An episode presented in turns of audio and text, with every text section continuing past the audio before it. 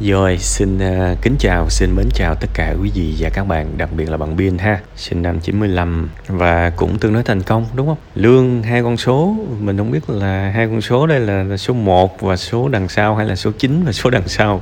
Nhưng mà có thể hiểu rằng bạn cũng uh, tương đối ok trong khía cạnh uh, lương bổng đúng không? Thực ra thì uh, tôi chỉ nói với bạn duy nhất một điều thôi câu chuyện của bạn thì có nhiều cái sự ờ, tập trung, nó nó năm sáu cái lận. Nhưng mà tôi chỉ tập trung một thứ thôi. Nếu mà bạn nghe tri kỷ cảm xúc á, bạn đã từng nghe tôi nói về một cái tập là sống cuộc đời nhiều vai, đúng không? Cái ý tưởng của cái tập đó rất là đơn giản thôi. Vai trò của mình á, trong lúc này thì mình chỉ nên làm cái vai trò lúc đó thôi. Thoát khỏi cái hoàn cảnh, thoát khỏi cái môi trường đó thì là một người khác. Bạn là một cái người à, kiểm à, nghiệm về an toàn thực phẩm, đúng không? Hãy làm hết sức mình khi làm việc. Nhưng mà khi mình không làm việc thì mình hãy dễ chịu hơn, mình hãy đơn giản hơn, mình hãy vui vẻ hơn, mình thoát vai ra. Bạn hiểu không? Chứ mà mình không có làm cái đó mà mình lúc nào cũng quan trọng hóa vấn đề. Phân tích nhiều quá thì nó mệt mình. Và thực ra cho dù bạn có đồng ý hay không thì bạn cũng đang rất là mệt với lại cái việc mà, cái tính cách của bạn á, ngoài công việc. Thực ra các bạn những người xung quanh mình á trong cái trường hợp này nha tôi tôi lấy thí dụ giả sử một ngày nào đó bạn đi làm và không ai thèm hỏi bạn một tiếng nào hết thì bạn thấy sao? Bạn cũng buồn à đúng không? Thế bây giờ giả sử tôi hỏi bạn bạn muốn người khác quan tâm bạn như thế nào? Chưa chắc bạn trả lời được. Bạn muốn họ hỏi bạn chính xác câu hỏi gì? Bạn muốn người ta không bao giờ nói về bạn luôn đúng không? Cũng không biết. Nói thẳng là không biết. Thế ví dụ, ví dụ bây giờ tôi gặp bạn tôi nên hỏi thăm bạn sao cho đúng. Bạn muốn tôi hỏi bạn gì? Chưa chắc là bạn trả lời được nha. Đúng không? Mà bây giờ tôi gặp bạn, tôi chỉ nhìn bạn thôi, tôi cười một cái rồi tôi đi, tôi làm chuyện của tôi. Thì chắc gì bạn thích? Có thể bạn vẫn không thích. Thế thì bây giờ làm sao? Đây là cái câu chuyện mình phải suy nghĩ. Và với bản thân tôi đó, tôi nghĩ rằng mình chỉ đơn giản là dễ chịu hơn một chút xíu là xong khi mình đang gặp những đồng nghiệp mà mình không còn đứng ở trong nhà máy không còn đứng ở những cái với máy móc với uh, các chất hóa học với những cái đồng hồ đo cái này cái nọ đúng không? Mình đứng ở ngoài hành lang thôi. Tức là mình đã phần nào đó mình thoát ra khỏi cái nhiệm vụ mình đang làm rồi. Đây là giờ nghỉ trưa đây là giờ trước khi đi làm đây là giờ tăng tầm ví dụ vậy. Hãy hiểu rằng mình không còn là một chuyên viên về cái đó nữa. Mình là một người bình thường một chàng thanh niên 28 29 tuổi. Và hãy sống với cái vai trò đó thực ra, đôi khi người ta nói mình chưa chắc là họ chăm chọc mình đâu, mà chẳng qua là họ cũng chẳng biết phải nói gì. Và họ chỉ nói theo thói quen thôi.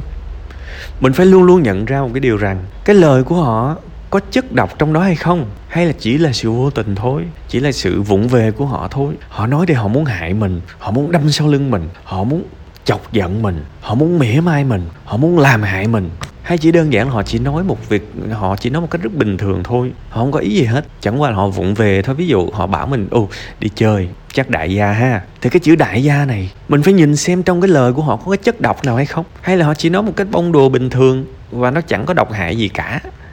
Nếu mà có cái chất độc trong đó, tôi sẽ không bao giờ tôi chơi với người đó luôn. Vì tôi đánh giá cái người này là người toxic, cái người này cái người độc hại, gần tôi, lấy năng lượng của tôi. Và cái lời của họ rất là ác ý, rất là miệt thị, rất là khinh miệt họ lúc nào cũng muốn làm cho mình bất an này nọ. Tôi sẽ từ chối chơi với người đó. Nhưng nhưng, nếu chỉ đơn giản là một cái lời xã giao bình thường thì hãy bỏ qua, bạn ơi. Bạn không thể nào thay đổi thế giới được. Ví dụ bây giờ tôi muốn bạn cười nhiều hơn, tôi muốn bạn dễ chịu hơn, chắc gì bạn chịu. Thế thì tại sao bạn lại muốn người ta nói, muốn người ta bàn theo cái cách nào đó khác đi? Tất cả chúng ta đều sống theo thói quen của mình. Đúng không? Họ sẽ nói những cái điều theo thói quen của họ, kiểu vậy. Và đôi khi tôi tôi cho rằng, thực ra trong cái trường hợp này á, tôi thấy bạn đang bị cái bệnh nghề nghiệp rất xin lỗi với nói chuyện này. Bạn kỹ quá, nhưng mà bạn chỉ nên kỹ khi bạn làm việc thôi. Còn khi bạn không làm việc, bỏ cái kỹ đó đi. Bỏ cái kỹ đó đi vì từng vai nó khác nhau bạn. Từng vai nó khác nhau. Công việc của bạn một cái cẩu thả có thể hại hàng ngàn người, đúng không? Phải kỹ. Nhưng mà bước ra một cái môi trường khác, nếu quá kỹ, thì chính cái kỹ đó lại hại người, hại mình, chứ nó chẳng giúp được gì hết. Tưởng tượng mà lấy vợ, lấy chồng, mà cái gì cũng kỹ như vậy, nhà mà thí dụ có một hột bụi thì cũng đã nhằn lên rồi. Sao mà để nhà dơ quá, sao mà như là cái đống rác, ví dụ vậy. Bực bội. Cái điều đó nó gây áp lực cho người thân của mình, các bạn. Và đến một ngày họ bỏ mình đi thì mình cũng chưng hửng. Cái tính cách đó, nó nó nó nó rất là độc hại trong những cái môi trường mà cần sự thoải mái, cần sự hòa nhã, dễ chịu hơn xíu. Mọi người nói gì về mình, cách duy nhất mình check lời nói của họ có độc hay không, hay là họ chỉ nói theo thói quen thôi. Nếu đó là thói quen thì bỏ qua. Thế thôi, bỏ qua. Còn nếu mà có ác ý thì không chơi nữa. Mọi thứ rõ ràng như thế, đúng không? Tại vì nói thật các bạn á, mỗi người một thế giới riêng mà bạn biết nói sao để họ vừa lòng đâu. Đúng không? Ví dụ bạn gặp một cái người nào đó, bạn nói là, hello em, hello anh. Thì đó là thói quen của mình. Nhưng có thể họ bảo là sao thằng này hời hợt quá không nói được gì nhiều. Nhưng mà thực ra mỗi người một thế giới khác nhau, ai mà biết bạn thích cái gì mà tôi tôi chào theo cách của bạn sẽ có người họ thích vỗ vai. Tới cái họ cặp kè, họ họ vỗ vai. Đối với họ, đó là ngôn ngữ của sự ấm áp, của sự thân mật. Nhưng có những người họ không thích người khác chạm vào cơ thể, vào người họ, kể cả là cùng cùng giới tính với nhau, thì bây giờ giải thích làm sao?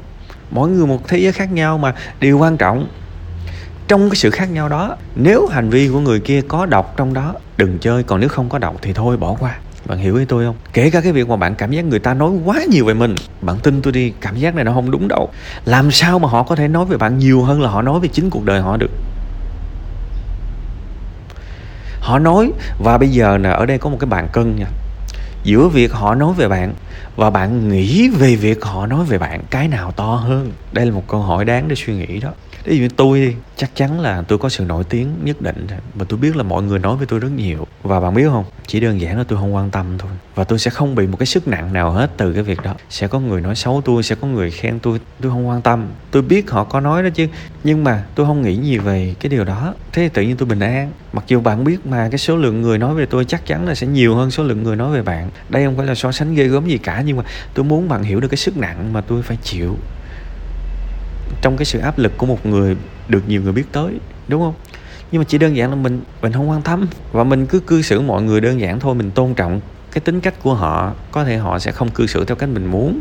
Nhưng nếu đó là sự vô tư, sự hồn nhiên, thậm chí sự vụng về cũng được, nhưng nó không có độc tố nào trong đó cả, thì mình vui vẻ mình chấp nhận, vậy thôi bạn nên là với với bản thân tôi, ví dụ tôi chơi với người này, người nọ, tôi không quan tâm là họ giàu hay họ nghèo hay này nọ, tôi không quan tâm. Họ có thể gặp tôi, họ mang dép cũng được, tôi không quan tâm. Họ đi một chiếc xe cà tàng, họ đi xe con, họ đi xe đức, xe nhật, xe hàn gì gặp tôi tôi không quan tâm.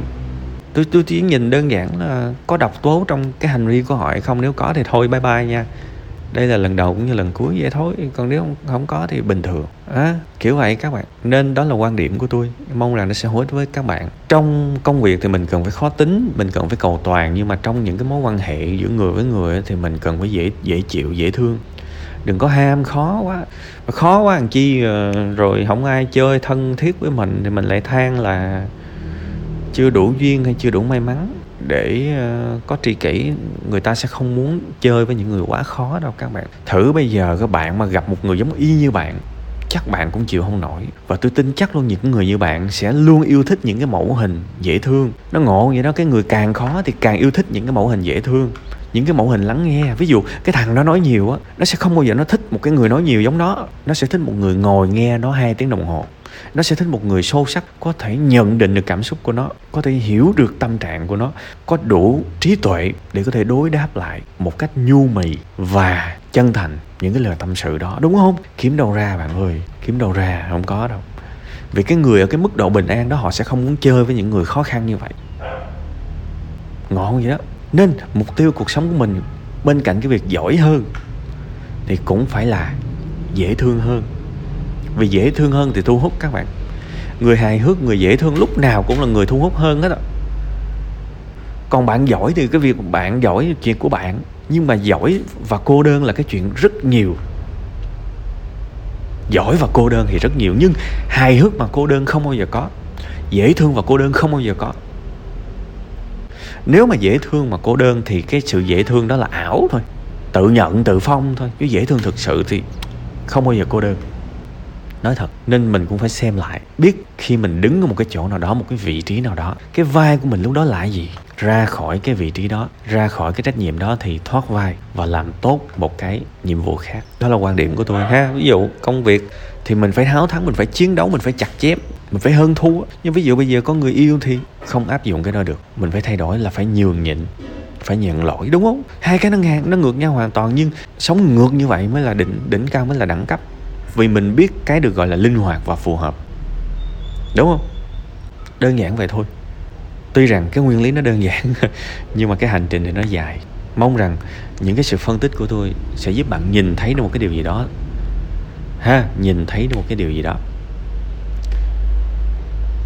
Và đời sống của bạn sẽ hạnh phúc hơn, gạch dưới từ hạnh phúc nha, có tiền chưa chắc hạnh phúc đâu bạn. Chức cao cũng chưa chắc hạnh phúc đâu. Và mình phải để ý những cái dấu hiệu không hạnh phúc của mình để thay đổi. Và có vẻ đã có những dấu hiệu không hạnh phúc xuất hiện rồi đó. Để ý đừng có bỏ qua nó. Nha, cố gắng lên.